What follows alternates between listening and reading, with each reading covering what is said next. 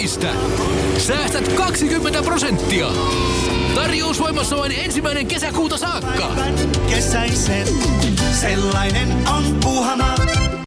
Jani Toivola ponnahti koko kansan tietoisuuteen putousohjelman myötä. Sitten mies pääsi kansanedustajaksi ja joutui median pyöritykseen. Millä mielin hän katsoo menneitä vuosia? Tervetuloa kuuntelemaan Minä podcast-sarjaa ja minä olen Teemu Pastori Potapov vieraanani on tänään Jani Toivola. Tervetuloa. Kiitos. Sä menit niin hämmentävän nopeasti asiaan, että mun pitää ihan silleen Joo, ei, suoristaa. Ei tässä, tässä ei kyllä paljon aikaa. Hyvä.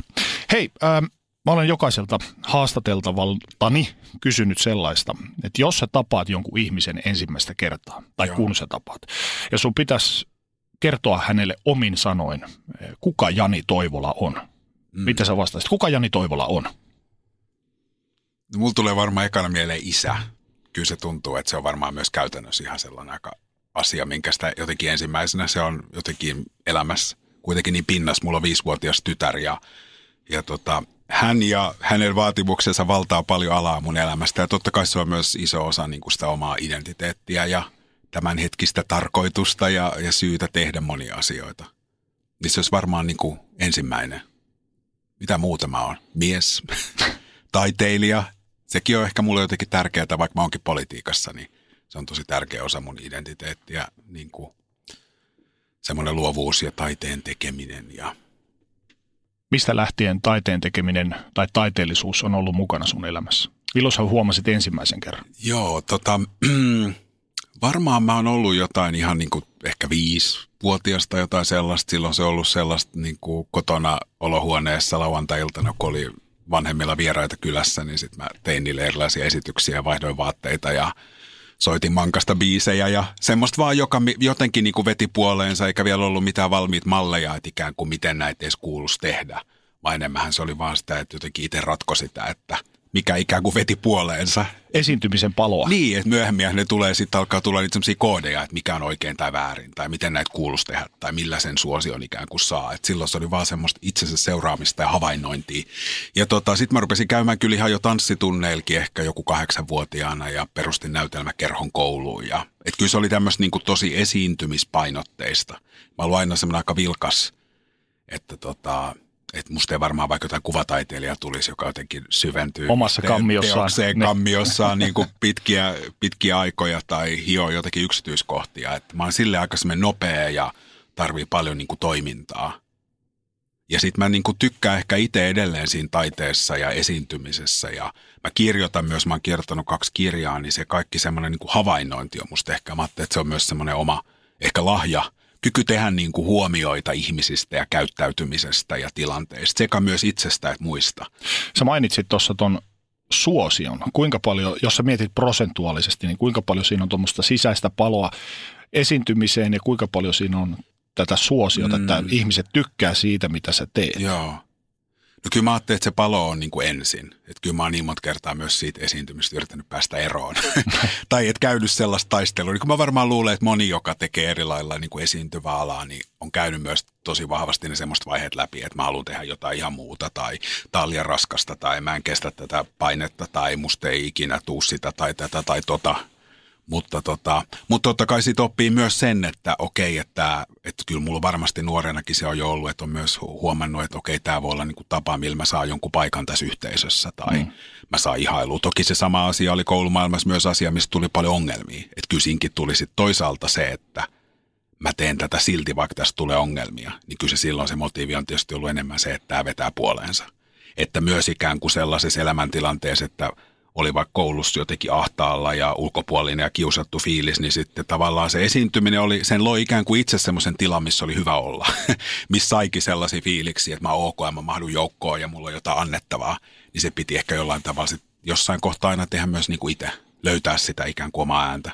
Toi on varmasti totta, mistä puhuit, että moni esiintyjä ja työkseen, sanotaan vaikka näyttelijä, artisti, taiteilija, mikä ikinä, niin, niin kärsii omalla tavallaan myös siitä esiintymisestä. Se on ehkä joissain tapauksissa voi olla myös itse tunnolle rankka paikka ja sitä on tosi paljon epäilyksiä itsensä ja oman suorittamisensa kanssa. Mm.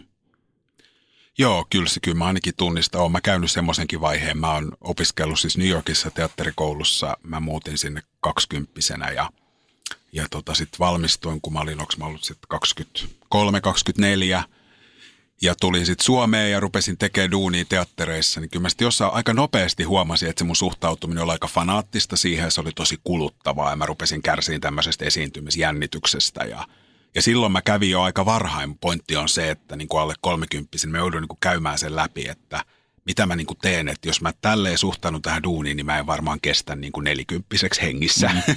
että jotain mun omassa suhtautumisessa tähän myös täytyy muuttua. Että se ei voi olla joka kerta, kun mä astun lavalle, että mä oon menossa niin kuin viimeiselle tuomiolle. Tai, mm. tai ikään kuin koko mun arvo on siinä koko ajan niin kuin puntarissa. Että täytyy olla myös joku luottamus siihen omaan tekemiseen ja usko siihen, että mulla on niin kuin oikeutus tehdä näitä juttuja ja – että kyllä mä oon niinku semmoisenkin vaiheen läpi käynyt ja kyllä mä sitten mielestäni löysin ehkä semmoisen paremman, paremman niinku tasapainon. Niin, että vähän piti höllätä kaasua. Niin, joo, semmoinen niinku terve, joku, joku osa niinku muuttaa ihan konkreettisesti siinä ajattelussa. Ja, mutta sitten totta kai se mä ajattelen, tietysti nyt kun mä oon ollut politiikassa kahdeksan vuotta enemmän katsoa sitä esiintymistä niin ulkopuolelta ja just, just oli viime viikolla teatterissa, niin se on niinku hauska saada niitä semmoisia fiiliksiä, että kun se on tuttu maailma, mutta kun siihen on etäisyyttä, niin nyt mä niin kuin joka kerta vaikka mietin teatterissa, että miten rohkeat tämä jengi on. Että ne joka ilta asettaa itsensä mm. niin kuin täysin haavoittuvaksi ja tässä on niin valtavasti riskejä ja sellaista. Ne tuo niin kuin itsensä ja sen oman maailmankuvansa tai väittämänsä maailmasta ja se ei ole kun mä ajattelin vaikka politiikassa, sit, jos mä peilaan, niin on kuitenkin paljon myös sitä, että viestejä hiotaan ensin jossakin oven takana. Ja tietyllä tavalla niin kuin siellä on paljon semmoisia varmistuksia ja sitten tullaan jonkun asian kanssa ulos. Mutta tuntuu, että taiteessa on paljon semmoisia elementtejä, että sä et tavallaan niin kuin voi varmistella. Vaan Sulla ei turvaverkkoa jo, välttämättä niin, ole. Niin. Se riski otetaan niin kuin joka ilta – me koko ajan myös kehitytään viestiöinä, joilla meillä on tavallaan semmoisia tosi hiottuja, jotka on näennäisesti ikään kuin haavoittuvia avoimia viestejä, mutta sitten ne on kuitenkin lopulta ehkä aika strategisesti rakennettuja. Niin missä on sitten se semmoinen oleminen, mikä on oikeasti aika keskeerästä ja sanoo jotakin, mutta se ei ole ehdotonta tai se mieli voi muuttua huomenna tai meillä ei kellään vastauksia, mutta me tullaan tähän yhteen, me yritetään ratkoa, että mistä tässä maailmassa voisi olla kyse tai ihmisenä olemisessa, niin se tuntuu niin kuin itselle tärkeältä. Sä sanoit ja mainitsit ensimmäisenä, että sä olet isä. Mm. Ja sun oma isäsi on kenialainen ja äitisi suomalainen, ollut 70-luvun lapsia, niin millä tavalla sä muistelet omaa lapsuuttasi? Tota, aika silleen kaksijakoisesti, että tota, hymyilyttää, sillä on ollut paljon niin kuin, semmoista iloa ja hyviä asioita ja paljon se on tietysti liittynyt tuohon esiintymiseen, mistä puhuttiin. Mutta sitten siellä oli tosi paljon kyllä sitä semmoista ulkopuolisuutta ja pelkoa ja pohdintaa siitä, että onko mulla paikkaa tässä maailmassa ja yhteisössä ja se liittyy tietysti aika paljon siihen mun isään. Mun isä on Keniasta niin kuin sanoit ja mm. mä oon nähnyt mun isän viimeksi alle, mä oon ollut ehkä joku kolme, neljä vuotias, kun mä oon nähnyt hänet viimeisen kerran. Mulla ei ole mitään muistikuvaa hänestä, mulla ei ollut mitään yhteyttä mun kenialaisiin juuriin, mutta sitten mulla oli kuitenkin tämä tumma ihonväri, joka oli mm. tosi määrittävä tekijä ja joka oli yleensä se ensimmäinen asia, jonka jokainen huomasi, kun mä astuin sinne kodin ulkopuolelle – ja sitä haastettiin ja se herätti ihmisissä niin kuin aggressiota ja vihaa ja toki se saattoi herättää myös semmoista ylenpalttista ikään kuin ihailua tai sympatiaa, mitä ei sitäkään oikein ymmärtänyt. Ei ollut itsellä niin kuin mitään suhdetta siihen elementtiin, minkä kaikki poimi ensimmäisenä tai minkä kautta ne niin kuin määritti sua, niin totta kai se oli tosi hämmentävää – sitten siinä oli se osa, että sä et oikein nähnyt itsesnäköisiä ihmisiä niin kuin tekemässä tässä yhteiskunnassa mitään. Että ne olisi ollut jotenkin aktiivinen osa tätä yhteiskuntaa, tai niillä olisi ollut ääni, tai niitä olisi kuunneltu, tai niitä olisi ihailtu, tai ne olisi kauniita, tai mm. haluttavia, tai mitä se ikinä onkaan. Niin kuin moni semmoinen identiteetin palanen, mihin kuitenkin mä luulen, että jokainen meistä tarvii niin kuin sellaisia peilejä. Ja rakennuspalikoita. Niin, että mä löydän itseni näköisiä ihmisiä ihan konkreettisesti tekemässä asioita – niin sitten kun sä kasvat niin, että sitä ei koskaan tapahdu, niin siihen kyllä syntyy aika iso semmoinen kysymysmerkki ja tyhjiö, että mitä mulle niin kuin käy. että tota, ja sitten se tosi helposti, ainakin mulla kääntyi paljon sellaiseen niin kuin itsesyytökseen tavallaan, että, että mä oon, on jotain vikaa, mun täytyisi muuttua, niin sitten tämä varmaan helpottuisi. Tai miksi mä oon saanut tällaisen ihonvärin, tai miksi mun pitää olla kiinnostunut tanssista ja esiintymisestä, tai ja se, se on taas niin kuin, menee yhä niin kuin mustempaan polkuun tavallaan se, mm. että sä alat ikään kuin syyllistää itseäsi omasta identiteetistä ja siitä, mitä sä oot. Tuliko semmoista itseinnohoa, jos voisi puhua tällaisilla termeillä? Joo, kyllä tosi vahvasti. Ja tietysti nuoren se keskittyy paljon siihen ulkonäköön, mm. koska tavallaan kuitenkin ainahan siinä on se jotenkin, että mihin mä täällä kuulun ja tykkääks musta joku ja alkaa kaikki nämä niin kuin ihastumiset ja sitten sä huomaat, että ympäristä tapahtuu, mutta sulle ei oikein ole mitään roolia, kukaan ei niin oikein suhtaudu suhun samalla tavalla kuin viereiseen Janneen tai mm. näin, niin tota, kyllä se niin kuin tosi paljon aiheutti. Ja... Sä sanoit, että olet nähnyt isäsi viimeksi mitä kolme-neljä vuotiaana. Mm. Tuliko sulla koskaan mitään semmoista hylätyksi tulemisen tunnetta, kun isäsi ei ollut mukana sun elämässä? Joo, toi, toi on aika iso kysymys. Tota, mä, en, mä en jotenkin silloin lapsena ainakaan, mä en tietoisesti muista, että mä olisin niin kuin ajatellut sitä niin päin. Et jotenkin mä aina ajattelin sen niin, että mä en, että mulle sitä ihmistä ei ole, mulle ei ole mitään muistikuvaa, niin mulle ei ole ketään ikään kuin ketään myöskään kaivata.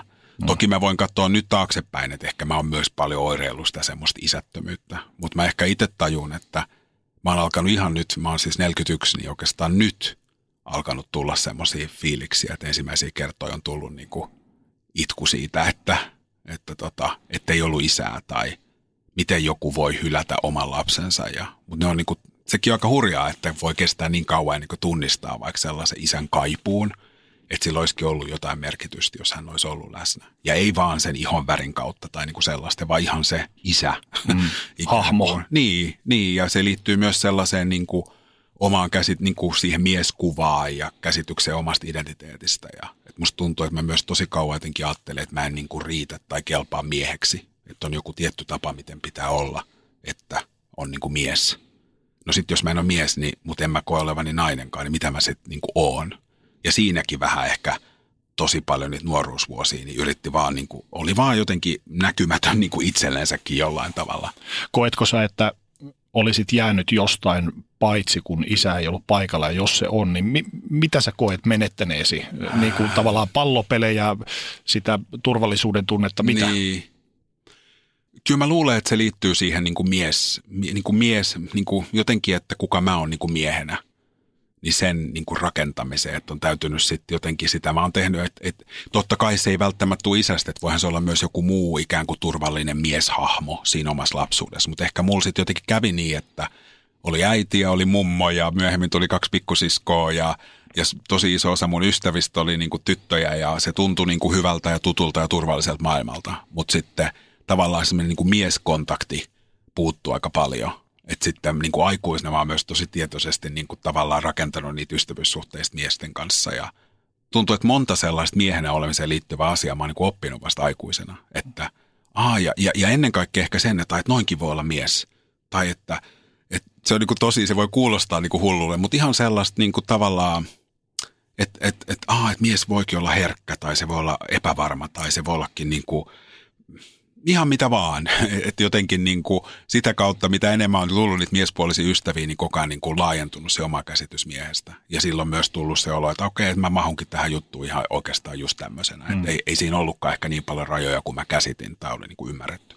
Ja sitten varmaan toinen konkreettinen, tai onkin totta kai se ihonväri, koska sen mä oon niin suoraan perinnyt omalta isältä, mm. niin kyllä mä ajattelin, että se olisi ihan valtavan paljon helpottanut elämää, jos olisi ollut ihminen, kenen kanssa olisi voinut siitä asiasta puhuu ja yrittää ymmärtää, mitä se ihoväri tarkoittaa. Sillä on kuitenkin pitkä historia, minkä, minkä mä kohtaan edelleen joka päivä mm. ihmisten puheissa ja sanoissa ja sitä ei, niin kuin, sitä ei vaan niin kuin voi sille irrottaa. Siinä ei tarvi velloa eikä sen vangiksi tarvi jäädä, mutta musta tuntuu, että se täytyy saada tiedosta ja ymmärtää, jotta siitä voi myös niin kuin irtaantua ja rakentaa silti niin kuin oman persoonan. Että mulla on ollut eka, eka ystävä – silloin kun mä muuttoin sinne nykiin, kun mä olin yli 20, joka oli samannäköinen kuin minä. Ensimmäistä kertaa mä oon jonkun kanssa puhunut, että mitä se tumma ihoväri tarkoittaa, tai jakanut niitä kokemuksia, mitä siihen liittyy. Miten sä koet, että toi isättömyys, jos puhutaan tämmöisillä termeillä, mm. niin olisi vaikuttanut sun tapaas toimia nyt isänä tai sun isyyteesi? No ehkä mä olin onneksi vähän ennen kuin musta tuli isä, niin sitä aika paljon käynyt tätä jotenkin mieskeskustelua niin kuin itseni kanssa, että mä olin niin kuin itse paremmassa tasapainossa sen niin kuin oman identiteettini kanssa. Niin en mä ehkä ihan niin suoraan nyt enää löydä sellaista yhtymäkohtaa. Sitten mä ajattelin, että mun vanhemmuus on myös, mä oon mun tyttären niin kuin pääasiallinen huoltaja, niin sitten mä usein, niin kuin, että mä oon vähän niin kuin sekä isää että äitiä. Toki mm. hänellä on myös konkreettisesti, hänellä on äiti ja, ja suhde oma äitiinsä – Mutta kuitenkin siinä arjessa niin huomaa, että se ei ehkä olekaan omalla kohdalla niin selkeä, selkeä että sä oot tosi montaa asiaa sille tyypille niin kuin päivän mittaa ja kaikki niitä puolia täytyy vaan niin kuin itsestään löytää. Ehkä se on vaikuttanut sillä tavalla, että mä oon niin kuin sit miettinyt paljon niin kuin sitä, että hänellä olisi mahdollisimman paljon ehkä ylipäätään erilaisia ihmisiä ympärillä. Hmm. Että mä tajun myös sen, että mä en pysty niin kuin kaikkea antamaan ja, ja miten tärkeää se on, että on niin kuin erilaisia tapoja olla nainen, erilaisia tapoja olla mies ja, ja erilaisia arvoja ja kiinnostuksen kohteita ja niin, niin ehkä siitä on tullut niin itselle semmoinen tärkeä osa, minkä mä jotenkin linkkaan ehkä myös siihen. Miten sä kuvailisit omaa äitiäsi? Olet kasvanut hänen kanssaan. Minkälainen, äiti. Minkälaisia adjektiiveja Niin. sä käyttäisit hänestä? Hän on musta samaan aikaan niin kuin arka ja rohkea. että hänessä on joku semmoinen niin kuin perusarkuus, jonka mä tunnistan myös itsessäni. Ehkä semmoinen tapa niin kuin aina vähän lähestyä uusia asioita. Sille ensin niin kuin vähän, vähän käpertyy ja epäilee, että uskaltaako ja onko musta tähän. Mutta sitten se ei lopulta ehkä kuitenkaan määritä se arkuus, vaan sitten lopulta kuitenkin astuu ja menee ja tekee ja kohtaa ne asiat. Ja sitten mä ajattelen mun äidis rohkeutta niin kuin sitä kautta, että – hän tulee siis duunariperheestä, isä on ollut metsuri, äiti laitosapulainen ja kasvanut ensimmäiset 15 vuotta niin kuin mökissä, joka oli keskellä metsää, missä ei ollut sähköä eikä vettä ja on itse lähihoitaja. Ja, ja sitten jos mä ajattelen, niin kuin, hänellä on kolme lasta, mistä minä olen yksi näistä lapsista. Ja sitten mä jotenkin aina nyt ajattelen mun äitiä ja mietin sitä, että mihin kaikkialle hän on niin kuin uskaltanut kulkea meidän mukana – hän ei ole kertaakaan tavallaan niin kuin sanonut, että noin ei saa olla tai tota ei saa tehdä tai toi on väärä valinta tai oikea valinta. Niin kuin asettanut tavallaan semmoisia ehtoja, että mikä on hyvä elämä tai huono elämä. Ja, ja miten, niin kuin, miten monenlaisia, että jos mä ajattelen niin kuin itseäni, että mihin kaikkialle mä oon vaan niin kuin omassa identiteetissä ja kiinnostuksissa vaikka häntä vienyt ää, suhteessa mun tapaan perustaa perhe tai mun homous tai politiikka tai julkisuudessa oleminen tai taide tai mikä vaan se on, niin, niin aina se on tullut niin kuin pystypäin mukana, vaikka mä näen samaan aikaan, että sillä on semmoinen niin kauhun sekainen ilme, että, että miten tästä tästä tulee tulee nyt? tai miten me selvitään, niin tota, aina se vaan niin kuin tulee. Ja se on niin kuin hyvä oppi sit siitä toisaalta, että, että että miten paljon saa kokea asioita, kun uskaltaa mennä, vaikka vähän pelottaa. Nyt sä oot 41. Minkälainen suhde sulla on häneen tänä päivänä? Aika hyvä suhde, semmoinen niin kuin, mä silleen niin kuin varhaisaikuisuudessa ki- kipuilin aika paljon hänen kanssaan ja purin paljon siihen identiteettiin liittyviä juttuja myös häneen ja meillä oli kotona myös paljon puhumattomuutta, kun mä kasvoin, että oli paljon niin asioita, mistä ei puhuttu. Syytitkö häntä siitä, että sulla ei ollut isää? Äh, no en mä siitä syyttänyt, mutta mä ehkä syytin siitä, että me ei kauheasti puhuttu siitä isästä, kun mä kasvoin. Tai niin kuin, oli paljon sellaisia asioita, mistä ei oikein niin kuin puhuttu. Että sitten me alettu puhua vasta aikuisena. Ähm, ja nyt me kyllä puhutaan aika paljon mun mielestä. Ja sitten tietysti se oma vanhemmuus on niin kuin vaikuttanut siihen, että katsoi myös omaa äitiä aika toisella tavalla. Ja, ja moni semmoinen, niin kuin missä on ollut hirveän kriittinen sitä omaa äitiä kohtaan, ja nyt kun on itse vanhempi, ja sitten kun on niitä oikein sellaisia pelottavia tai epävarmoja hetkiä vanhempana, niin usein tulee se oma äiti mieleen. Ja sitten sit niin miettii sitä, että apua, että onkohan se omakin äiti ollut yhtä niin kuin neuvoton ja peloissaan ja yrittänyt vaan kuin selviytyä tai niin kuin tehdä parhaansa. Ja että kyllä se inhimillistää, inhimillistää paljon myös niin kuin omaa äitiä. Niin ja eiköhän kaikki vanhemmat vaan me heitä sen pallon ja mene perään ja yrittää vaan tehdä mm. parhaansa ja selviytyä mm. siitä ja katsoa mikä se, koska vanhemmuudessa on se, että yksikin pieni asia voi tehdä aika ison mm. perhosefektin tulevaisuuteen. Niinpä. Et, et, yritetään oppia vanhempien tekemistä virheistä ja Niinpä. vähän parantaa Niin. pikkuhiljaa sitä tilannetta. Niin, No lapsuudessa asuit stadissa Puistolassa. joo. Miten sä kuvailisit sun lapsuutta? Sä kerroit jo vähän, minkälainen Niin. itse olit, mutta ja vähän Joo. sitä valotit, että oli ehkä syrjäytyneisyyttä tai sellaista tavallaan Joo, siis kyllä mua niinku kiusattiin tosi paljon koulussa, että se oli niinku yksi iso osa sitä. Mutta tota, me asuttiin siis Puistolassa, Tapulikaupungissa, vuokrakerrostalossa, Kovia paikkoja. joo. Ja tota, me oltiin aina ulkona, musta tuntuu. Ihan aina. Oli niinku pakkasta tai, tai niinku kesähelle, niin tuntui, että aina oltiin ulkona niin paljon kuin vaan niinku pystyi ja sai. Ja sitten se oli aina niinku semmoinen pettymyksen hetki, kun äiti huusi illalle, että nyt on pakko tulla sisälle ja iltapalalle ja nukkumaan. Mutta et jotenkin mä muistan sen niin kuin leikin, että vaikka oli sitä kiusaamista ja semmoista yksinäisyyttä, niin mulla oli sitten se tietty kaveriporukka ja asuttiin viereisillä pihoilla ja koko ajan jotenkin niin kuin tapattui ja hä- häslättiin ja jotenkin tehtiin asioita.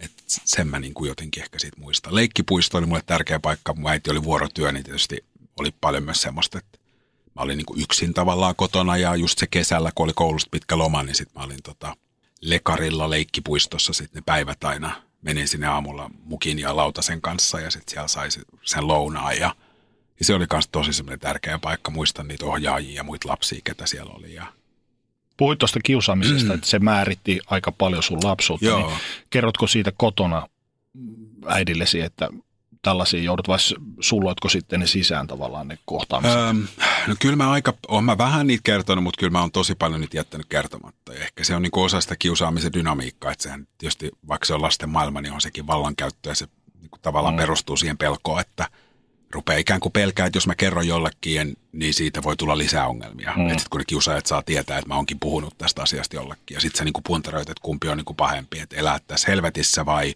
vai, vai jos mä kerron, niin vielä isommassa helvetissä. ja sitten sä valitset sen ikään kuin helveän helposti sen, että mä en puhu kellekään, mä kestän sen, mitä tässä niinku tapahtuu, että mä pääsen jotenkin helpommalla.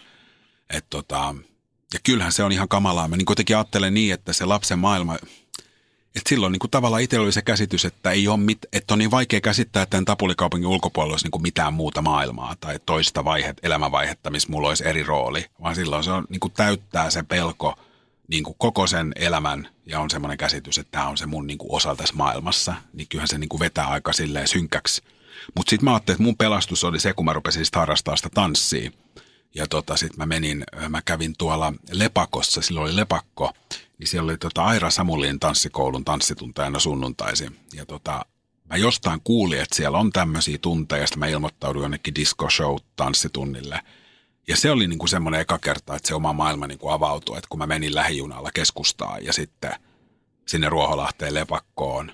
Ja tavallaan siellä onkin ihan niin kuin, että tavallaan voi niin kuin mennä siitä omasta pikku ahtaasta yhteisöstä, matkustaa junalla 15 minuuttia, mä oonkin jossain toisessa paikassa. Ja sitten siellä onkin erilaiset roolit tai toiset lainalaisuudet tai siellä kaikki olikin kiinnostunut niistä asioista, mistä mä olin tai ne taipumukset, mitä mulla oli, niin ne olikin siellä hyviä asioita. Hmm. Ni, niillä ikään kuin oppi tai se olikin lahja tai mitä vaan. Niin se oli niin kuin tärkeä tavallaan semmoinen konkreettinen oppi, että, että on myös muita, muita todellisuuksia sen niin kuin Tapulikaupungin ulkopuolella tai erilaisia yhteisöjä, ihmisiä, kenen kanssa voi löytää yhteisiä intressejä. Niin kyllä mä ajattelen, nyt kun mä katson taaksepäin, niin se on semmoinen varmaan ekoja, mistä, mistä on niin kuin tavallaan, mihin on jotenkin tarrannut kiinni, että – ehkä tää tästä voi vielä niin kuin kääntyä. Ja syttyy niitä ekoja, että se unelmia, että mäkin haluan tanssia tai mä haluan päästä tekemään jotain showta tai niin kuin rupesi syntyä sitä sellaista, että mitä kaikkea se elämä niin kuin voisi olla ja kenen kanssa sitä voisi rakentaa. Tänä päivänä lasten harjoittama kiusaaminen, en tiedä onko tämä vähän epäkorrektia sanoa niin, mutta se on ehkä rankempaa kuin 8-90-luvulla. Tänä päivänä se seuraa kotiin saakka, kun on Instagramit ja on YouTubet ja Joo. sosiaalinen media ja näin poispäin. Minkälaista tuo kiusaaminen noina aikoina sun lapsuudessa oli? Oliko se vaan sitä leikkipaikalla tölvimistä? Niin kyllä se oli niin kuin varmasti enemmän fyysistä ja sellaista, että oli joku, mihin sitä pystyi pakenemaan vaikka sinne kotiin ja sinne mm. ei niin kuin kukaan tavallaan päässyt. Tänä Niin kuin päivänä sitä ei voi tehdä. Niin, se tunkeutuu niin kuin kaikkialle. Että kyllä mä niin kuin jotenkin, jos mä mietin sitä aikaa nyt, niin se liittyy tosi paljon semmoiseen niin kuin konkreettiseen fyysiseen pelkoon. Mm. Että, että kun mä lähden aamulla, niin pääseekö mä niin kuin turvallisesti kouluun. Oli semmoinen pitkä suora semmoinen raitti sieltä puolikaupungissa, mitä mun piti kulkea sen yhdestä päästä toiseen, missä oli koulu.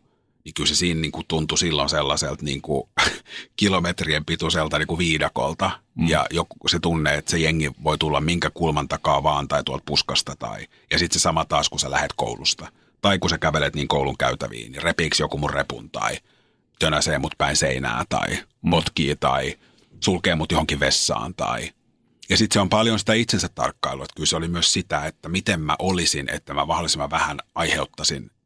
Herätät Niin, että alkaa ikään kuin se, että tulee Tarttuuko joku, mihin ne voi tarttua. Mm. Sitähän se tavallaan oli. Että miten mä niinku, ja sitten voi miettiä, että mitä se tekee niinku ihmisen olemukselle, jos oppii kauheasti, niinku, että hakee koko ajan ulkopuolelta sen luvan, että miten mä voin olla, että mä aiheuta mitään. niin sähän katkaiset aika paljon semmoisia niinku omia tavallaan impulseja. Mitä tuo vaihe opetti sulle susta itsestäsi ja muista ihmisistä? No kyllä se varmaan mulle niin kuin päällimmäisenä opetti sen, että sit lopulta ei ole niin kuin muuta vaihtoehtoa kuin seistä jotenkin itsensä rinnalla. Et jos haluaa, että on hyvä olla mm. ja voi olla onnellinen, niin ei ole vaan niin kuin muuta vaihtoehtoa kuin valita itsensä senkin uhalla, että se ei miellytä kaikkia tai siitä tulee ongelmia. Se joku semmoinen, että jos mä niin kuin menetän itseni suhteen toivon, niin sitten sit se peli on niin kuin aika pelattu. Mutta sitten toisaalta kun mä pysyn siinä itseni kanssa ja uskallankin näyttää, kuka mä oon tai tehdä sen jonkun esityksen tai puhuu sellaisia ajatuksia, mihin mä uskon, niin sitten se on kuitenkin se, mikä muos tuo mun luokse niitä tyyppejä, ketkä voi olla samanhenkisiä. Että jos mä tein siellä koulun joulujuhlassa sen tanssiesityksen ja siitä tuli ongelmia, niin sitten sit siitä samasta esityksestä tulikin kiittää niin kuin Milla hmm. 12V ja sitten meistä tulikin parhaita ystäviä. Että tota, kyllä se on vaan niin kuin pakko laittaa itsensä tuonne maailmaan, jotta voi syntyä jotain elämää. Mitä se opetti muista ihmisistä? Ähm, no ehkä mulla tulee ekan jotenkin sellainen mieleen, että mä edelleen mietin itse aina välillä. Totta kai siinä ehkä peilautuu se omakin kokemus, mutta että kun katsoo niin kuin aikuisten maailmaa, niin sitten mä aina välillä mietin, että onko mikään muuttunut. Et tuntuu ihan kuin nämä asetelmat on aivan samat kuin siellä ala-asteella. Että edelleen on niin kuin joku, joka liidaa, jonka ikään kuin valta tai mistä se tykkää, niin se on niin kuin se, mitä seurataan. Ja sitten on valtava joukko ihmisiä, jotka eri tavoin niin kuin syyllistää itseään siitä, mitä ne on tai miten ne ajattelee tai mm. kelpaako ne vai eikö ne kelpaa. Ja on joku ihanne siitä, mikä on hyvää elämää tai mitä pitäisi tavoitella. Ja joku semmoinen niin kuin vallankäyttöön liittyvä, jonka mä ajattelen myös, että kyllä mä tunnistan niin kuin eduskunnassakin tietyissä asetelmista miettiä, että ei hemmetti, että tämä on niin kuin ihan sama juttu. Ja edelleenkään me ei niin kuin käännytä sen niin kuin luokan hiljaisimman puoleen ja kysytä, että mitä sä oot mieltä että mitä jos sulla olisikin se vastaus. Mm. Vaan aina ikään kuin ajatella, että se ei ollut niin kuin parhaat temput, niin, niin, niin, niin sen joukkoon kannattaa mennä. Sitten pysyy ainakin itse hengissä.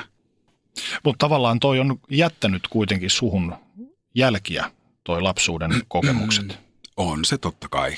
Kyllä mä luulen, väitän, ajattelen, että kukaan kuka on kohdannut niin kuin vakavaa kiusaamista, niin mä luulen, että kyllä, se, kyllä ne on niin kuin jollain tavalla jälkiä, joita – kantaa niin kuin läpi elämän mukana. Ja sitten aina välillä tulee asioita, jotka saattaa nostaa ne niin kuin tosikin vahvasti pintaa. Ja yhtäkkiä jossakin, vaikka sä oot 40-vuotias aikuinen, niin jossain asetelmassa joku saattaa sanoa jotakin ja, ja sitä melkein niin kuin taantuu sinne kymmenen, että ikään kuin yhtäkkiä vähän niin kuin kadottaakin taas sen, että kuka mä oon ja mm. antaa sen vallan jollekin toiselle. Mutta ehkä sitten onneksi kuitenkin omalla kohdalle, että on, ei ole niin kuin jäänyt sen kokemuksen alle. Et on myös paljon aikuisia ihmisiä, jotka sitten ehkä jotenkin se – se, mitä silloin nuorena on kokenut, niin se leimaa sitä elämää todella ja on niin kuin vaikuttanut tosi paljon siihen kykyyn tehdä mitään. Ja ihmiset voi kipuilla niin kuin koko elämänsä sen kokemuksen kanssa niin vahvasti, että menettää työkykynsä tai kärsii mielenterveysongelmista tai paniikista tai mitä se onkaan. Että ehkä se ei itsellä ole kuitenkaan niin ollut sellaista. Niin ehkä typerimpiä sanontoja koskaan on ei haukku haavaa tee. Mm. Että kyllähän ne fyysiset jäljet, nehän parantuu, mutta mm. sitten se henkinen puoli Mm. Ne, ne, ne arvet jää aika syviksi. Mm, kyllä. Miten, niin. Ehkä siinä on vielä pakko sanoa se, että sit toisaalta siinä on myös se puoli, että mä ajattelen, että mitä se on myös antanut, niin kyllä mä haluaisin ajatella, että mulla ehkä on semmoista tiettyä niin kuin herkkyyttä muita ihmisiä kohtaan, että on niin kuin, aina kuitenkin yrittää jotenkin, että vaikka siinä olisi montakin näistä estettä, niin silti jotenkin ajattelee, että voisiko meillä olla jotain yhteistä tai vaikka tuo ihminen vaikuttaa tolta, niin mitäköhän se on oikeasti, tai kukaan ei ole niin kuin läpeensä paha ja asiat ei ole niin kuin vaan yhtä. että se semmoinen joku niin kuin kyky kuunnella ja olla herkillä muiden suhteen, niin, niin, tota, niin toisaalta se niin kuin, äh, sit on antanut myös sen. Miten sitten kun tulit teini-ikään ja nuoruuteen, miten sun elämä muuttui? Mä menin Kallion lukioon.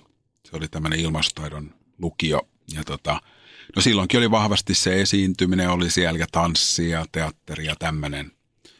Mutta tota, ehkä siinä sitten vielä tuntuu, että tämä mun elämä on niinku ollut yhtä, yhtä kipuilua, mutta sitten ehkä se siinä niinku, nuoruudessa ja varhaisaikuisuudessa totta kai sitten se niinku oma homous nousi tosi vahvasti pintaan ja, ja se oli silleen kipeä asia, koska silloin elettiin vielä tosi vahvasti semmoisessa yhteiskunnassa, mistä siitä asiasta ei kyllä puhuttu niinku ollenkaan ja oli vahva käsitys, että tämä on asia, mikä ei saa nousta pintaan tai näkyä ja hmm. siihen liittyy vaan niin kuin jotain tosi pimeätä ja hämärää ja laitonta.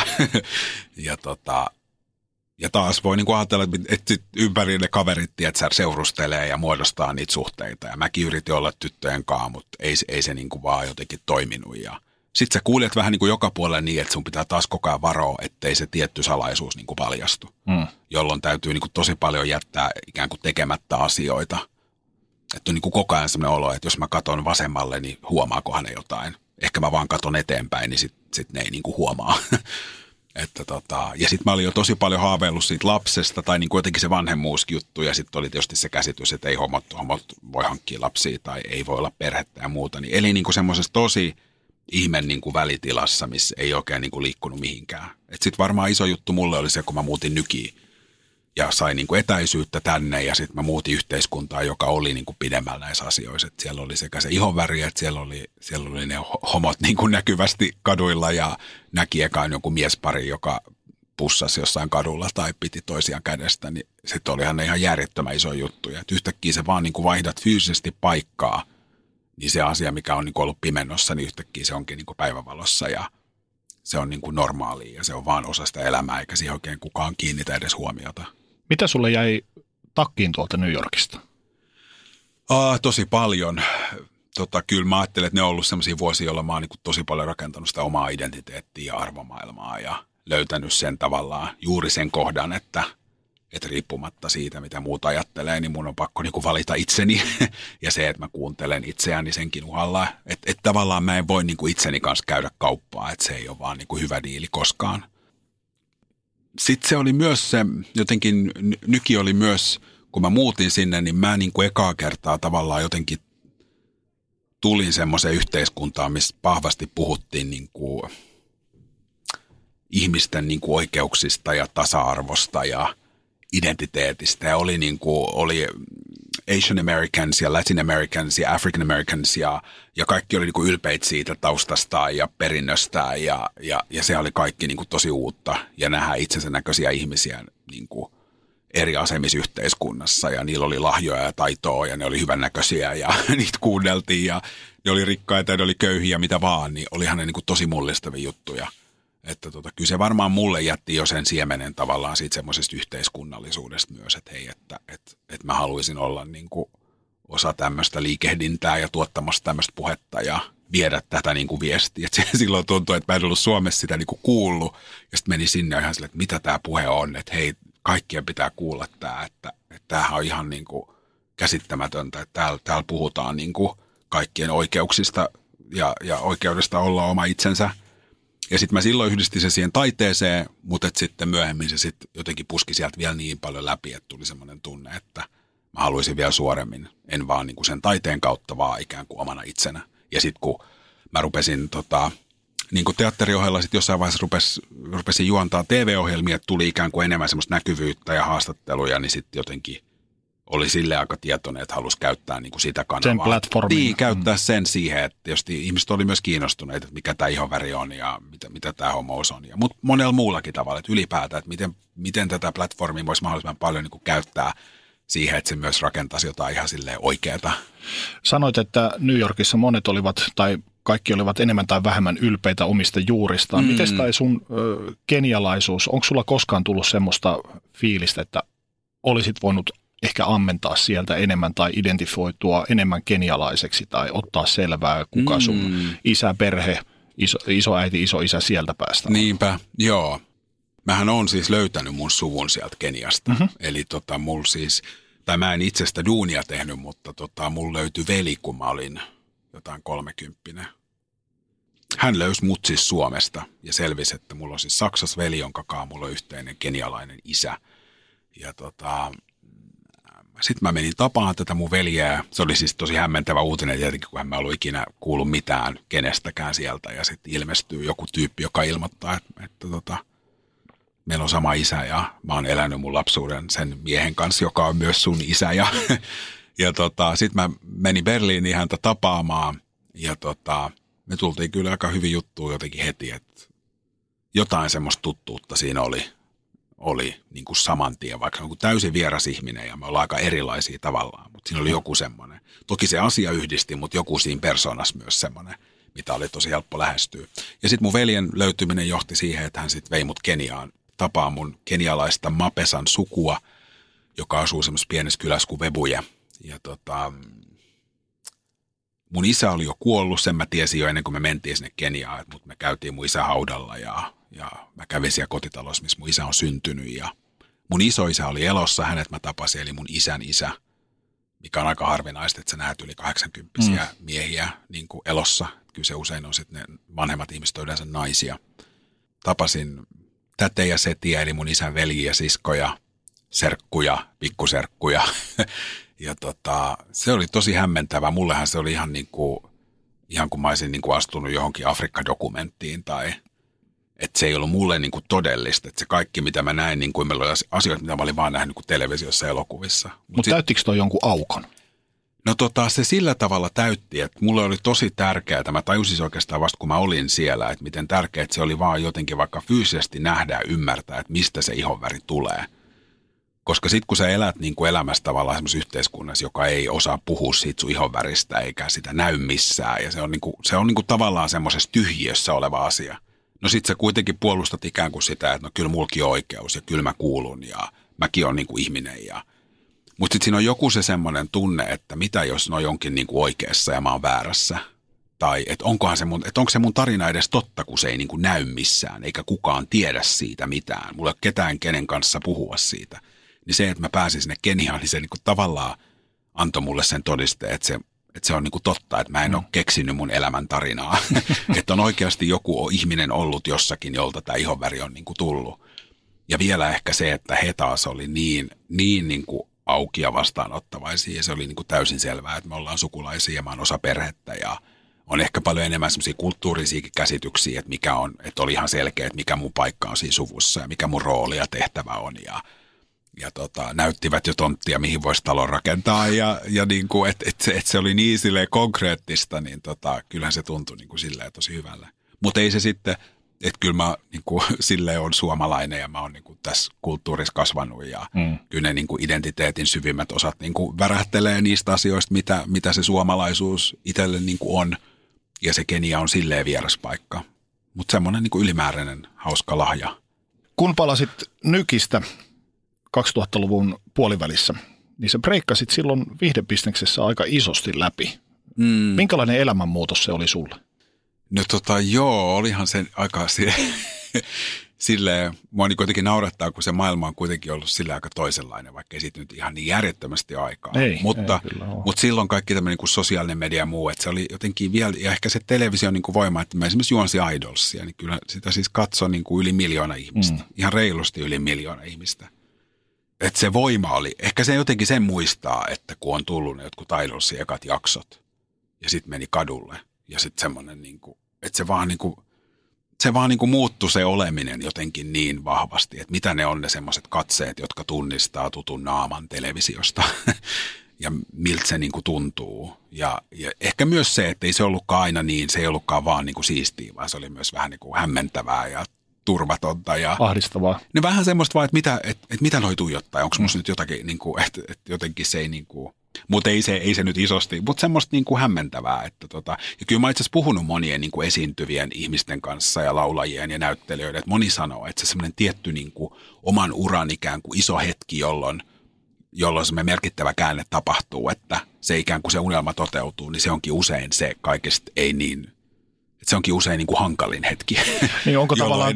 eniten jotenkin ahdistaakin. Ja sitten ihan silleen, että mitä hemmettiä, että mä oon niin halunnut tätä mutta se muutos on niin iso, että se, siinä varmaan menee vaan aikaa niin kuin sulatella. Ja onhan se iso asia, että sä menetät sen jonkun vaikka semmoisen anonyymiyden, että sä kävelisit vaan kadulla ilman, että kukaan niin kuin tietää. Niin onko se matka tonne paljon mm. siistimpää kuin se itse pääseminen sinne? Että tavallaan en, sä haluat tietyllä niin. tavalla siihen pisteeseen ja sitten kun sä pääset, se homma, niin. että olikin tällaista. Niin, varmaan osittain. Mutta kyllä mä ajattelin, että se on myös semmoinen välivaihe, että mm. se on vaan niin iso niin kuin muutos, että vähän kaikki niin kuin – heilahtaa niin kuin tavalla tai toisella paikalta. Toki se riippuu vähän, minkä ikäisen se tapahtuu ja, ja kaikkea ja mikä se oma story on. Mutta sitten mä ajattelen, että sitten taas kun ne asiat löytää niin balanssiin, niin totta kai siinä tulee sit myös se kohta, missä sä nautit niiden asioiden tekemisestä, mikä sitten kuitenkin on se, mikä kantaa niin kuin pidemmälle, että, että on oikeasti vaikka, että musta on hälyttömän mahtavaa, kivaa tehdä televisiota. Siis se hetki, kun niin kuin tehdään suoraa lähetystä, niin siinä on jotakin, mistä mä nautin tosi paljon. Että se on niin kuin se semmoinen kutsuva juttu, eikä välttämättä se, että moniko tietää minut tai jotenkin näin. Miten sä koet itse, kuinka toi suosio oli, oli putousta, oli idolsia kaikkea, miten se vaikutti sinuun ihmisenä? Muutuitko? No tota, joo, siis kyllä. Itsehän mä sitä niin ajattelen, että, että en muuttunut, mutta totta kai ehkä se oli niin kuin enemmän jotenkin sellaista, että meni vaan niin kuin aika lujaa. Et, ja se lujaa meneminen oli ehkä niin kuin enemmän sitä, että esimerkiksi teki vaan ihan niin kuin hulluna töitä. Mm että sitten jotenkin niin kuin loittoni paljon niin kuin ystävistä ja olikin yhtäkkiä se tyyppi, jolla ei koskaan oikein ollut niin kuin aikaa. Et se on ehkä se palaute, mitä on niin kuin myöhemmin saanut niitä läheltä siltä ystäviltä, jotka onneksi on edelleen elämässä. Mutta että se on niin kuin täytynyt käydä tavallaan läpi, että hei, että siinä oli semmoiset vuodet, että sä olit aika kaukana ja se oli tosi vaikea niin kuin saada yhteyttä ja sä olit vähän koko ajan semmoisessa niin ylivirittyneessä tilassa ja tuntui siltä, että se kuka sä oot, niin, niin kuin katosi. niin kyllä mä ehdottomasti on semmoisen vaiheen niin kuin käynyt läpi. Ja, ja, ja se, siihen liittyy sitten tietysti se, että sit sä vaan teet niitä töitä ja, ja on se semmoinen niin kuin va, vauhti päällä. Eihän, eihän silloinkaan niin kuin ihminen tavallaan voi hyvin. että tota, et, niin. Tekisitkö jotain toisin, jos saisit nyt valita? No ehkä silleen niin kuin varmaan, että ei ole niin kiire ja hätä. Mm. Että kyllä näitä hommia riittää, näitä voi tehdä vähän vähemmänkin tässä ja niitä luota, että niitä on niin kuin ensi vuonnakin. Ja, ja sitten tavallaan ehkä kaikkea ei tarvitse sanoa joo. Ja jos sanoo joskus ei, niin sekä ei tarkoita, että ne loppuu ne asiat niin kuin seinää. Ja, ja mieti, mitä sä haluat itse tehdä, että mihin sä ihan oikeasti haluat niin kuin mennä. Et kyllä mä nyt vaikka niin kuin ajattelen, että varmaan se, että sit mä tein aika paljon sitä televisiota, niin se vaikutti vaikka mahdollisuuksiin tehdä niin kuin teatteria. Että siis susta tuli niin kuin liikaa semmoinen tuttu naama, joka mm. sitten ehkä vaikka pelottaa moni ohjaajia, että että voiko mä niinku käyttää tota. Ja kyllä mulle jotkut sanoikin, että ei vitsi, että sä olit tosi lahjakas näyttelijä, mutta nyt kun sä oot tuolla Aidossissa, niin en mä niinku, että ei se enää niinku toimi. Ja silloin mä tietenkin koin sen niinku jotenkin silleen loukkaavana ja tai jotenkin, että mitä hemmettiin, mutta ja sitten mä muistan myös, kun tämä yksi ihminen sanoi sen, niin mä olin silleen, että ai, että oliko mä ihan oikeasti lahjakas. Että ei hitto. Ja sitten semmoinen, että, että menikö mä nyt tätä televisiopolkua, kun mä ajattelin, että no mä en varmaan kuitenkaan niin kuin se, mitä mä ihan eniten haluan, niin siihen musta ei tavallaan ole. Et, et sitäkin mä tarkoitan niin kuin sillä, että pohtii aina, että, että taas, että mitä mä niin kuin haluan. Että vaikka, vaikka niin kuin jotenkin ympärillä tuntuu semmoinen, että suuri hype tulee siitä, että on televisiossa, mm. mutta mut sitten jos niin kuin sydän sanoo, että mä haluan tehdä täällä niin kuin pimeästä kellarista tätä teatteria, niin tee. Että pidä siitä niin kuin kiinni, että jos se puoli ei pysy elossa, niin, niin ei se sitten ehkä ole kuitenkaan se arvosta. Missä vaiheessa ensimmäiset ajatukset politiikasta tuli sun päähän? Ehkä se meni jotenkin enemmän niin päin, että se, en mä ollut siis ihan rehellisesti niin kuin konkreettisesti ajatellut, että, että mä haluaisin politiikkaan tai mä haluaisin kansanedustajaksi. Että se tuntuu aika etäiseltä maailmalta ja tuntuu, että se on niin kuin joku tietty polku, jonne menee tietyt ihmiset ja pitää olla niin kuin tietty tausta. Että kyllä mulla niin kuin semmoinen käsitys oli – mun kohdalla se oikeastaan tapahtui niin päin, että sitten tota, Suomessa alkoi jotenkin tämä tämmöinen niin homokeskustelu silloin 2009 ja 10. Silloin tuli niin kuin semmoinen, oli ihan yksi konkreettinen kohta, oli TV2 tämmöinen homoilta, homoilta joo. missä, mikä oli niin kuin, että Ylen kakkoskanavalla niin kuin suora lähetys ja, ja puhutaan niin kuin homoista ja, ja tota, mä istuin kotisohvalla ja katoin sitä ohjelmaa ja sitten se oli musta ihan käsittämätöntä, että millä tavalla siellä tuli niin kuin se tunne, että miten tämä on mahdollista, että 2010 ja täällä saa vielä aivan niin kuin sellaisena irrallisena vapaana mielipiteinä sanoa niin kuin tosi rankkoja asioita ihmisten identiteetistä, että missä on niin kuin tavallaan ne rajat ja suoja. Ja, tota, ja sitten siitä jotenkin vain impulssiomaisesti näpyttelin semmoisen kirjoituksen, jonka mä lähetin sitten Hesariin niin kuin mielipide-sivulle. Ihan vaan, en mä ollut varmaan sinne koskaan kirjoittanut. Ja sitten ne julkaisi sen – No tietenkin mä olin jo silloin sitten, että mä olin niin julkisuudessa ja tein asioita, niin se teksti sai niin huomiota ja peilasin sitä omaa identiteettiä, mutta sitten se oli myös aika yhteiskunnallinen teksti tietenkin. Ja, tota, ja sitten mua kutsuttiinkin niin kuin johonkin haastatteluihin ja radio-ohjelmiin ja, ja sitten mut kutsuttiin A-studioon keskustelemaan seksuaalivähemmistöjen oikeuksista Suomessa.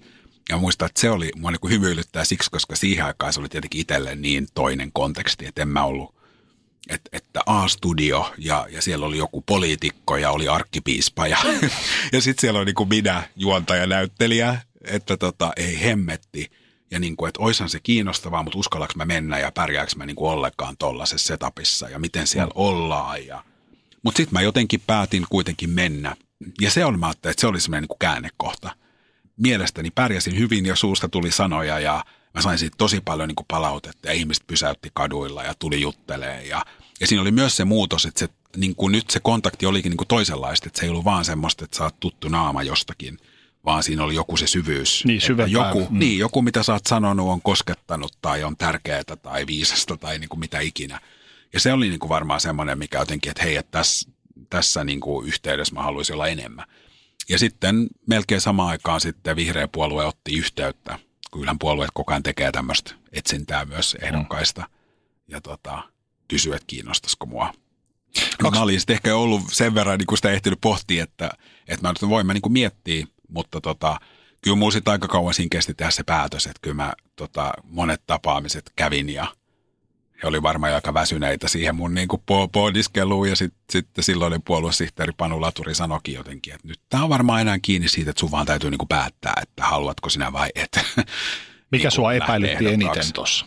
No kyllä se oli tietenkin se, että mä olin se taide, se esiintyminen, teatteri, se oli niin iso osa sitä omaa niin kuin persoonaa ja identiteettiä ja – ja sitä konkreettista niin kuin ammattia, mitä mä tein. Ja se oli se juttu, mille mä olin aina niin kuin ajatellut, että tämä on se. Niin se jotenkin, että uskaltaako tehdä tämmöisen siirron, minkä ei tiedä yhtään sen vaikutuksia ja mihin maailmaan mä olisin sitten oikeasti astumassa. Ja plus, että sä teet siinä vaiheessa kuitenkin vasta, että sehän on niin kuin tavallaan jo aika määrittävä, että sä lähdet ehdokkaaksi. Hmm. Mutta se voi päätyä niin, että sinä et tule valituksi.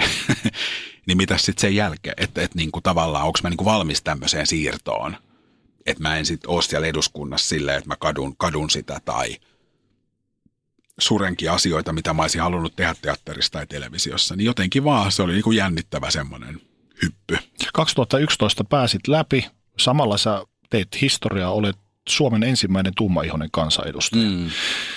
Kuinka paljon sä koit sitten semmoista ikään kuin vastustamista, että taas tulee joku näyttelijä ulkopuolelta, että ei mm. ole poliittista kokemusta niin ja vedottiin sun ihon väriin tai sun seksuaaliseen suuntautumiseen. Paljonko sä sait sellaisia palautteita niskaassa? Et mä jotenkin itse lähestyin sitä ehdokkuutta ja miten mä tein sitä kampanjaa. Mä yritin siinä olla aika silleen rehellinen, että mä en nyt yritä näyttää mä en yritä niin kuin täyttää tiettyjä odotuksia politiikasta. Että mä olin aika rehellinen ja avoin myös siitä, että mitkä on mun vahvuudet, millä motiivilla, mä, miksi mä niin kuin tähän lähden. Mutta tässä on myös näin paljon asioita, mistä mä en niin kuin tiedä ja mitkä ei ole mun vahvuuksia. Mm. että tämä on niin kuin se paketti. Ja mä ajattelin, että se ehkä niin kuin tietyllä tavalla kanssa auttoi, että ei yrittänyt pitää jotain mielikuvaa, mitä sitten muut olisi haastanut, että, että onko susta niin kuin toho niin pelas omilla vahvuusalueilla. Niin, pelas, mutta mä en myöskään peitellyt, että on myös alue, mit, mitkä ei ole mm. vahva. Mm. että toin sen niin kuin, tosi selkeästi esille. Ja ehkä sekin on niin kuin, tietyllä tavalla sit tapa rakentaa luottamusta. Okei, että joo. Ja tota, että silleen sitten kuitenkin aika vähän.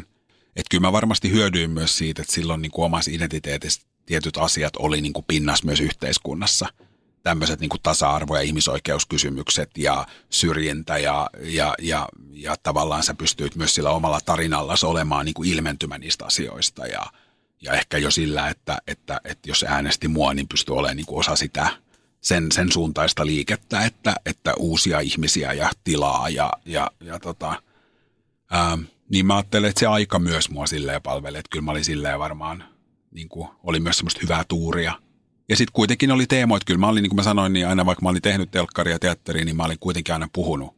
Että jos se katsoo lehtijuttuja ja muuta, niin kyllä mä olin niin kuin jollain tavalla siinä mun profiilissa oli kuitenkin aina ollut se sellainen kantaottavuus. Että se ei ollut ehkä sitten ihan silleen tyhjästä, että toi tyyppi ei niin kuin koskaan sanonut mitään mistään. Että jotain pohjavirrettä. Ja nyt se, niin kuin, mm. nyt se haluaa niin kuin ihan älyttömästi, niin tota, ehkä siitäkin voi tulla se semmoinen niin kuin... Oliko sulla tuolloin alkuvaiheessa semmoisia ruusunpunaisia, kirkasotsaisia ajatuksia siitä, minkälaista politiikan tekeminen on? Oli varmaan tietyllä tavalla. Tai ehkä se enemmän vaan liittyy jotenkin siihen sellaiseen, niin kuin, mä tiedän mietinkö mä edes ihan niin paljon konkreettisesti, että mikä se realiteetti on sitten, kun mä menen sinne taloon ja minkä ympäröimänä mä oon. Mutta oli varmaan se semmoinen niin ruusunen ajatus siitä, että, nyt mä tulen niin kuin muuttamaan maailman ja, mm. ja niin kuin vaan, vaan pidän tämmöisiä niin kuin järisyttäviä, veret seisauttavia puheita ja niin kuin tavallaan se, että se liittyy enemmän siihen niin kuin omaan tekemiseen. Että, ja koska se vaaliaika on niin kuin tavallaan silleen vielä aika lempeät aikaa, koska ihmiset on kuitenkin sitten, vaikka sua haastetaan, mutta siinä on kuitenkin koko ajan se, että ihmiset haluaa myös kuulla, mitä sä ajattelet mm. asioista ja syntyy tavallaan sellainen kuva, että mun ja silkään taputtelijoita joo, joo, ja... joo, ja mun ajatuksista ollaan niin kiinnostuneita mun mielipiteistä, mm. mutta kyllähän se sitten myös muuttuu, kun sä tulet osaksi sitä 200 ja sitten siellä onkin 200, jolla mielipiteitä. Ja sitten siellä alkaakin myös tietysti tulla hierarkia, on puolueiden puheenjohtajat, eduskuntaryhmän puheenjohtajat ja et sä olekaan välttämättä aina se ensimmäinen, jolta kysytään. Ja, ja, ja se ei ole myöskään maailma, jossa, että vaikka sä sanoisit kuinka hyvän asian, niin se ei tarkoita, sitähän maailma myös on, että monestihan, miten mä selittäisin tämän niin kuin tavallaan, että – monestihan mä luulen myös eduskunnan ulkopuolelta ja politiikan ulkopuoleltakin meillä voi tulla sellainen olo, että me on itse puhuttu jostakin asiasta, ihan vaikka omassa yhteisössä. Ja se tuntuu, että kukaan ei niin kuin ota sitä, että me ollaan sitä, että hei, me, me, mun mielestä niin kuin näin ja näin pitäisi tehdä. Ja sitten se asia tapahtuu viisi vuotta myöhemmin. Mm. Ja sitten sä oot siellä silleen, että hemmetti, että mä oon hokenut tätä asiaa viisi vuotta, että mitä te nyt niin kuin siinä. Niin kyllähän sekin on myös tuttu kokemus niin kuin politiikassa ainakin itselle, että että et varmaan ennen sinne meno oli semmoinen ajatus, että et aina jos joku sanoo jotakin järkevää, niin sitten se varmaan niin kuin kuullaan ja sitten toimitaan. Kuinka sit, kun ky- se ei niin kuin ole, että politiikka on niin kuin tosi paljon vaikka sitä, että että mä ajattelen tämän kahdeksan vuotta, niin tiettyjä asioita mä oon niin kuin hokenut uudestaan ja uudestaan. Ja tajuu, että se on vaan niin kuin uudestaan ja uudestaan tässä samassa salissa on niin kuin sanottavana ja samat asiat – ja sitten jossain kohtaa tulee se joku käänne, missä, missä se ehkä alkaakin resonoida jossain. Kuinka kylmä suihku se oli tajuta, että nämä asiat etenee hitaasti?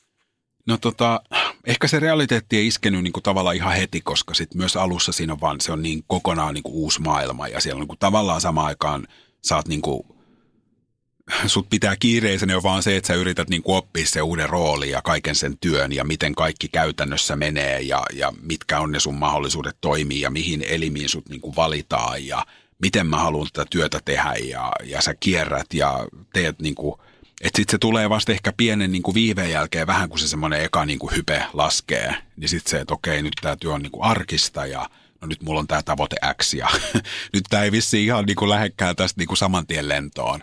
Että tota, sitten mä ehkä jotenkin itse ratkaisu sen niin, että sitten vaan sitä onnistumista täytyy niin kuin hakea erilaista asioista. Mä en voi koko ajan vaikka vaan tuijottaa sitä, että koska joku laki tulee voimaan, koska se on niin kuin se yleensä se pisin kaari politiikassa, se niin kuin lainsäädäntö. Vaan sitten sitä täytyy hakea sitä ihan yksittäisistä kohtaamisista, jonkun lähettämästä viestistä tai palautteesta, että joku mitä mä oon taas sanonut jossain tai minkä puolesta mä oon puhunut tai joku missä mä oon ollut, niin se onkin ollut merkittävää. Niin sitten niin kuin tavallaan, että okei, toi on jo onnistuminen, että mä pystyn jollekin tuottamaan tota – Sä olit jo julkisuuden henkilö ja suosittu hahmo ja kasvo, mutta miten sun elämä muuttui ton valinnan ja kansanedustajatyön myötä? Mm. On siinä aika paljon vastuuta. Mm. Ja niin kuin se onkin, että sut on valittu niin kuin demokraattisilla vaaleilla ja sä oot kansan valitsema ja saat siellä niin kuin kansan mandaatilla. Niin kyllä mä luulen, että se oli niin kuin se isoin muutos tavallaan joku semmoinen, että hetkinen, että – että missä ne rajat menee, että kuinka paljon mä oon nyt niin kuin kansan omaisuutta mm. ja onko tässä kuitenkin jossain vielä se minä ja, ja tavallaan se luottamus, että et, et mä voin myös itsenäisesti tehdä tässä niin kuin valintoja ja päätöksiä ja, ja mulla on edelleen se oma persoona.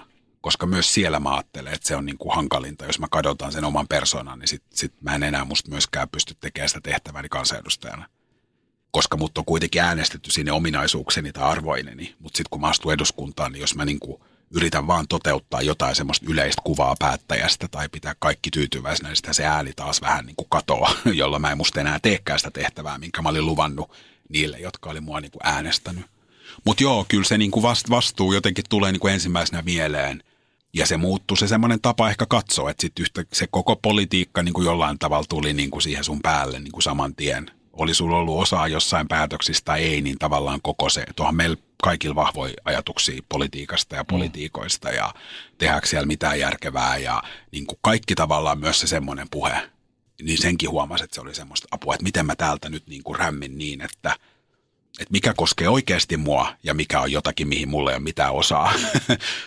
ja niin, että tämä, nämä mielikuvat politiikasta ei tulisi niin kuin niin kuin jotenkin silleen mun ja ihmisten välille, että silloin kun se yhteys on löydettävissä, niin me kyettäisiin se niin kuin löytää ja tekee myös yhdessä asioita. Ettei me oltaisi vaan koko ajan tässä asetelmassa, että poliitikko, joka ei ymmärrä mitään todellisesta elämästä ja mm. niin kuin tavallaan, että sittenhän, niin kuin, sittenhän mikään ei tavallaan niin kuin liiku. Että miten mä pystyn täältä signaloimaan, että kyllä mä jotain ymmärrän. Ja mä, niin mä kuulen teidän asian. Niin, ja, mm. niin. Että se, joo. Miten tuommoinen taiteilija sielu upposi Arkadianmäelle? Niin, olihan mä siellä, siellä aika niin kuin, kyllä se oli tosi toisenlainen maailma kuin mihin mä olin niin kuin tottunut. Ihan jo se kulttuuri ja miten ihmiset tavallaan on, miten puhutaan, miten käyttäydytään, niin tota, oli se niin kuin, miten sitä nyt sitten kuvailisi, tosi hämmentävää.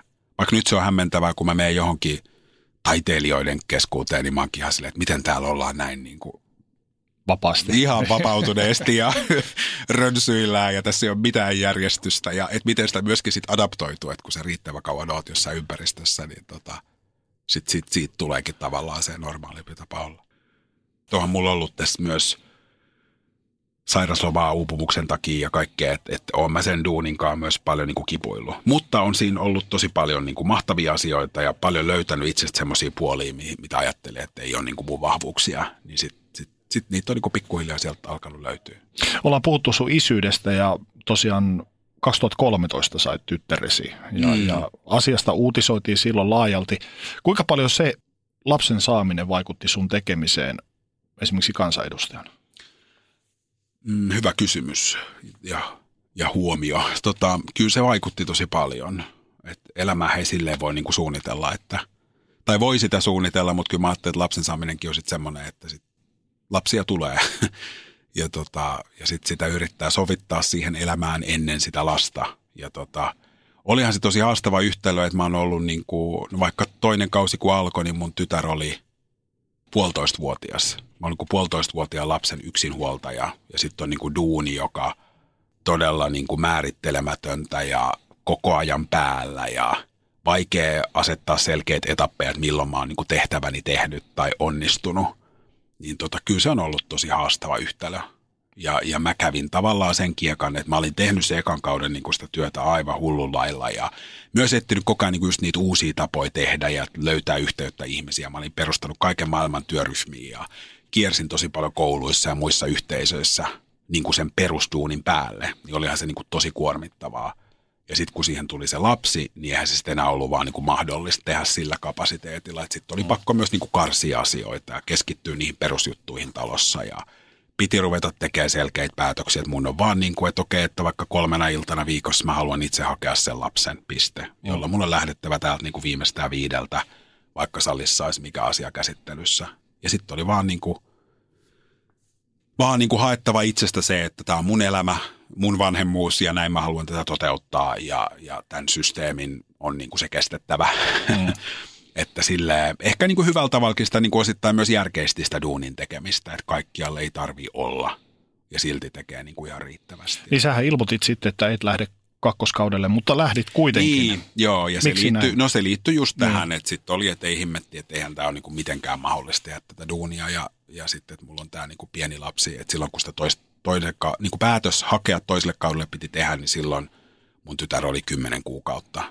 Niin tota, ja siinä oli kädet aika täynnä, niin tota, oli niin kuin tosi konkreettisesti se, että, ei, että ehkä mä oon ihan hullu. Ja, ja, ja mitä moni, kyllä mä monen on poliitikon kanssa niin puhunut sitä, että kun on pieni lapsi. Toki useimmin ne on naisia, jotka sitä kysymystä pohtii, kuin mm. miehet. Niin kuin sitä, todella sitä, että niin kuin miten ne omat uravalinnat vaikuttaa siihen vanhemmuuteen ja sen lapsen tarpeisiin ja pystyykö mä täyttää sen lapsen tarpeet. Tai miten tässä kuuluu valita, saaks mä silti olla kunnianhimoinen tämän duunin suhteen, vaikka mä oon halunnut vanhemmaksi ja mä oon hankkinut tämän lapsen. Ja pystyykö mä pitämään ne rajat, että mä en, en aseta tätä duunia tämän lapsen edelle. Että ihan liian monta storia myös on, on, on niin kuin sellaisia kasvutarinoita, missä, missä vanhempi ei ole sit näkynyt. Ja miten mä niin kuin varjelen sitä, että, että juttu ei lähde niin kuin viemään, niin on ne tosi silleen niin kuin haastavia kysymyksiä. Mutta sitten mä kuitenkin jotenkin, varmaan se oma halu voitti silleen, että mä tein, että kyllä mä haluan, niin kuin, että on niin paljon vielä asioita, missä mä haluan olla mukana, että kyllä mä haluan tätä tehdä ja jotenkin saada, se saadaan järjestyä. Ja osittain se on toiminut, mutta kyllä siellä on ollut paljon myös sellaisia haasteita, että tota,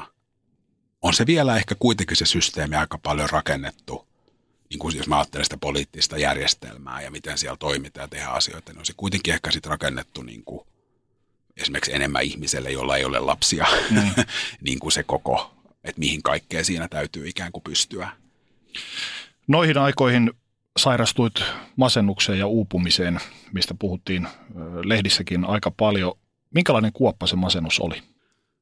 Ää, tota, olihan se niin kuin tosi, tosi kova paikka ja se niin kuin tietysti liittyy myös siihen, että kun on niin kuin julkinen työ ja sitten sä tajuut niin kuin jo siellä omassa yksityiselämässä, että hommat ei ole kasassa, hommat ei ole kunnossa, mä en niin kuin enää tunnista itseäni ja niin kuin korttipakka kaatuu, mutta sitten, että uskallaks mä sanoa sitä ääneen, että kun sitten se ei enää tarkoita sitä, että mä sanon sen vaan niin kuin ääneen tässä, vaan se on niin kuin, että tämä työ on niin näkyvää, että uskallaks mä niin kuin puhkasta sitä kuplaa – että kyllä mä aika kauan vielä painoin se viimeisen syksyn niin, että vaikka voi jo tosi huonosti ja se elämä siellä kotona oli tosi, tosi haastavaa, niin silti vaan puski eteenpäin ja yritti niin kuin suoriutua siitä työstä. Kunnes sitten tuli semmoinen seinä vasta, että, että, en mä, en, että nyt ei niin kuin enää, että koht, koht mä en ehkä nouse ylös enää ollenkaan, jos mä en niin kuin itse tee jotakin tälle asialle.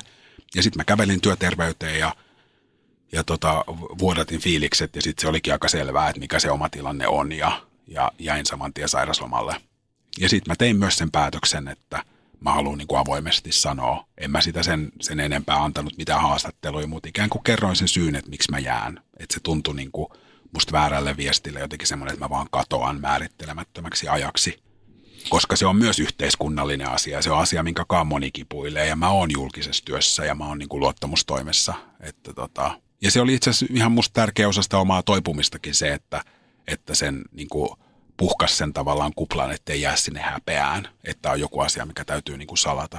Sosiaalinen media otti tuosta aikamoisen kierrepallon syliin ja ainakin itse muistan nähneeni aika paljon sinun vastaisia kirjoituksia mm. siitä, että ihmiset piti sitä tekouupumuksena tai tekosyynä Joo. jättäytyä pois. Mua on hirveästi itseä jäänyt kiinnostamaan semmoinen aspekti tässä, että jos mainitaan nimiä Kurt Cobain, Amy Winehouse, Mac Miller, Rob, Robin Williams, kaikki ovat kärsineet, mm. sairastaneet masennusta ja heitä tavallaan juhlitaan. Niin. He ovat päätyneet siihen, mihin mm. ovat päätyneet oma käden kautta mm. siihen ratkaisuun. Mutta sitten esimerkiksi jos kun sinä tai Touko Aalto tai joku mm. vastaava hahmo tämmöisestä asiasta puhuu, niin se tavallaan lasketaan sellaiseksi, että mitä te nyt oikein vingutte siellä. Niin. Et, et, miksi tuossa asiassa otetaan noin niin. rankasti kaksi eri kantaa? Niin, mä luulen, että se varmaan liittyy tähän, mistä puhuttiin niin kuin siitä politiikan, ikään kuin mikä on se politiikan tarina ja mm. mikä on sen politiikan rooli, mitä se edustaa, mitä on ne kaikki asiat ja pettymykset, mitä, mitä me on koettu jokainen erillämme suhteessa politiikkaa, jotka mm. leimaa jo ylipäätään sitä meidän ajatusta niistä ihmisistä – että kyllä mun oma kokemus, että, että totta kai se tunnu kivalta kuulla, että joku siellä niin kuin sanoo, että, että mitä sä siellä vikiset, että sulla on hyvä palkka ja niin kuin, Ihan niin kuin rahalla sitä niin, mielenterveyttä niin, mitattaisiin. Niin, nimenomaan, että sit sä oot kuitenkin samaan aikaan aika polvilla siellä omassa elämässä, niin ei sitä ole kiva niin kuin seurata. Mutta sitten jotenkin musta tuntuu, että mulla oli se kyky niin kuin ottaa sille etäisyyttä ja nähdä, että nyt täh, tässä on niin kuin paljon muutakin kuin vain se mun tilanne. Että tämä liittyy ihan koko siihen tarinaan tavallaan politiikasta ja mikä on niin kuin päättäjien ja ihmisten välinen suhde. Ja, ja totta kai se on silloin myös niin kuin sille politiikalle tavallaan peiliin katsomisen paikka, että mistä tämmöinen etäisyys on syntynyt ja niin edespäin. Että tota, kyllä mä luulen, että se liittyy koko siihen niin kuin ajatukseen tavallaan politiikasta. Mutta ehkä sitäkin suuremmalla syyllä, niin kyllä mä sitten, että et, et jotenkin halusi sen niin kuin senkin takia sanoa, että on niin kuin tärkeää muistaa, että ei se mielenterveys katso niin kuin rahaa eikä asemaa eikä... Ja mä ymmärrän myös sen, että on aivan eri asia totta kai kärsiä vaikka uupumuksesta ja masennuksesta ja olla työtön. Totta kai mä ymmärrän sen, että, että, että mä oon edelleen. Ja yritin aina siinä viestissäni sanoa sitä, että mä ymmärrän samaan aikaan, että mä oon tosi etuoikeutusasemassa, että mulla on töitä, mulla on työterveys, mihin kävellä, mistä mä saan saman tien lähetteen ja mä pääsen niin kuin aloittamaan terapian ja, ja mulla on niin kuin palkallista sairaslomaa ja että on tässä paljon semmoisia elementtejä. Että se nostaa myös tavallaan sen niin kuin pintaan, että moni voi olla tässä samassa tilanteessa, mutta paljon heikommilla eväillä. Olet ollut julkisuudesta nyt hetken vähän syrjemmässä viime syksysten uutisointien mm. takia. Oli taksikorttia ja Riihimäkeä ja Helsinkiä ja kaikenlaista. Mitkä oli sun ekat ajatukset, kun nämä tiedot tuli julkisuuteen? Se tuli niin kuin tosi puskista.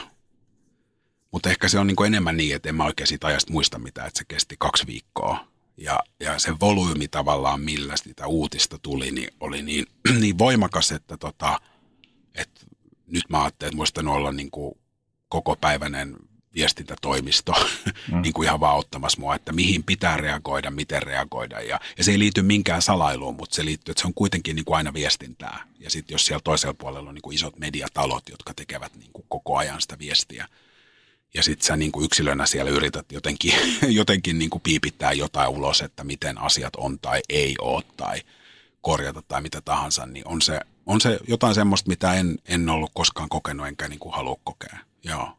Miten ne viimeaikaiset asiat, miten sä uskot, että ne on vaikuttanut sun tulevaisuuteen? No se on ihan hyvä kysymys. Mä luulen, että aika sen, aika sen näyttää, joo. Mutta ehkä siinkin itselle niin tärkeintä on ollut se, että mä koen, että mä oon niin itse itse saanut itseni tavallaan semmoiseen kuntoon, että mulla on se luotto siihen tulevaisuuteen. Ja taas ehkä se palaa taas siihen, että mun täytyy kuitenkin niin kuin että se viimeinen keskustelu on aina se, minkä mä käyn niin kuin itseni kanssa. Mm. että mikä on oikein ja väärin ja missä mä oon toiminut oikein tai missä väärin tai missä mä oon tehnyt virheen tai olisin voinut to- toimia toisin. Ja että mulla on edelleen ihmisarvoja, mulla on annettavaa ja mun ei tarvi ikuisiksi ajoiksi vaieta. Tai että tota, se on aina niin kuin hankalaa tietysti siinä julkisimmalla tasolla, koska sit, sit niitä mielipiteitä on niin paljon kuin ihmisiä. Ja jokaisella on tietenkin oikeus puhua, mutta että – että sitten, että mitkä näistä kommenteista, mihin mä niin kuin peilaan itseäni tai että kyllä se sitten kuitenkin palaa niin kuin hyvässä ja pahassa. Mä luulen, että jokaisella meillä, niin kuin, että, että me, me tiedämme niin kuin totuuden ja mun on hyvä ja tärkeä muistaa, että ei, ei tapahtunut mitään, mitään laitonta, että elämä jatkuu. Joo. Jos mietitään, ollaan ihan loppusuoralla, jos mietitään koko sun uraa, mm. esimerkiksi politiikassa tai näyttelijänä, mikä sun mielestä on sun suurin onnistuminen, saavutus?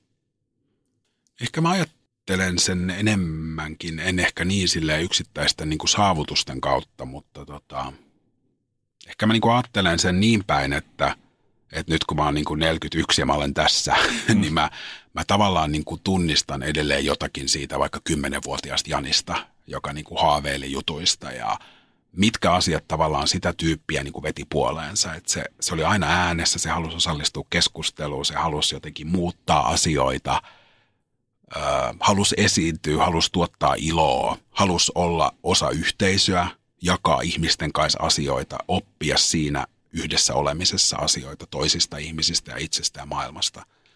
Ja tota, mulla on sellainen olo, että mä oon se sama tyyppi edelleen. Varmaan välillä mennyt vähän sivuun ja välillä mennyt liian lujaa, mutta sitten mä oon niin aina kuitenkin pystynyt jotenkin palaamaan siihen. Niin se on mulle niin kuin saavutus jotenkin, että mä tunnistan niin kuin edelleen itseni Minkälaisia haaveita sulla on tulevaisuuden suhteen? No, tämä on niin kuin jännittävä vaihe. Mä ilmoittanut, että mä en ole enää ehdolla vaaleihin. Että nyt on taas semmoinen iso niin kuin käännekohta. Ja sitten miettinyt paljon sitä, että mitä, mitä mä nyt sitten teen. Ja ihmiset kysyy myös, että no mitä sä teet. niin mä toivon, että mä voisin jotenkin nyt ehkä tuoda näitä kahta maailmaa. Tavallaan sitä taidetta ja sitä taustaa. Ja sitten toisaalta niin kuin sitä yhteiskuntaa ja, ja muutosta. Mitä ne asiat voisi tuottaa ja tarkoittaa niin kuin yhdessä. Niin tota, ehkä nyt on aika paljon musta niin kuin, vaikka Jenkeissä on sitä liikehdintää ihan sanotaan vaikka, että miten siellä tehdään nyt leffoja, TV-sarjoja, miten, miten, miten tavallaan yhteiskunnallista se onkin. Ja ihan uudet ihmisryhmät on päässyt niin kuin ääneen ja esille kameran takana ja kameran edessä. Niin olisi mahtavaa olla niin kuin osa jotain sellaista muutosta, että minkälaista tarinaa me niin kuin kirjoitetaan ja kuka sitä kirjoittaa. Onko Jani Toivolasta nähty viimeiset asiat nyt politiikassa vai vieläkö joskus tulevaisuudessa – mahdollisesti palaat?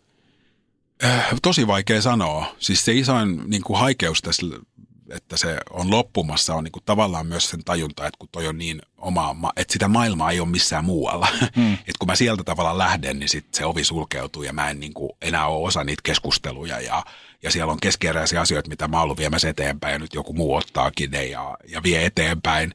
Niin se on niin kuin ha- haastavaa niin kuin hyväksyä välillä – mutta nyt mä oon niinku tavallaan tajunnut myös sen, että niin, että kyllähän sinne voi myös palata, jos siltä joskus tuntuu. Nyt ei tunnu siltä, että kyllä tämä on ollut ihan semmoinen niinku selkeä, että mä koen, että se kahdeksan vuotta oli mulle niinku hyvä aika olla siellä. Ja mä ehdottomasti katson niin, että mulle se on niinku ollut jonkinlaista semmoista myös niinku yhteiskuntapalvelusta. Että se on ollut se mun niinku panos siihen ihan niin kuin konkreettisesti tähän yhteiskuntaan. Ja nyt ehkä sitten taas sellainen elämänvaihe, missä mä enemmän mietin, että mitä mä haluan tehdä ihan vaan puhtaasti, että mä haluan.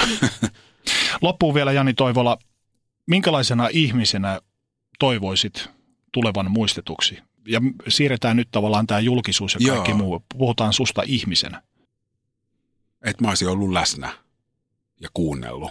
Että ihmisillä olisi mun kanssa semmoinen kokemus ja tunne, että, että ne tulee kuulluksi ja uskaltaa näyttää ja kertoa mitä vaan. Kiitos.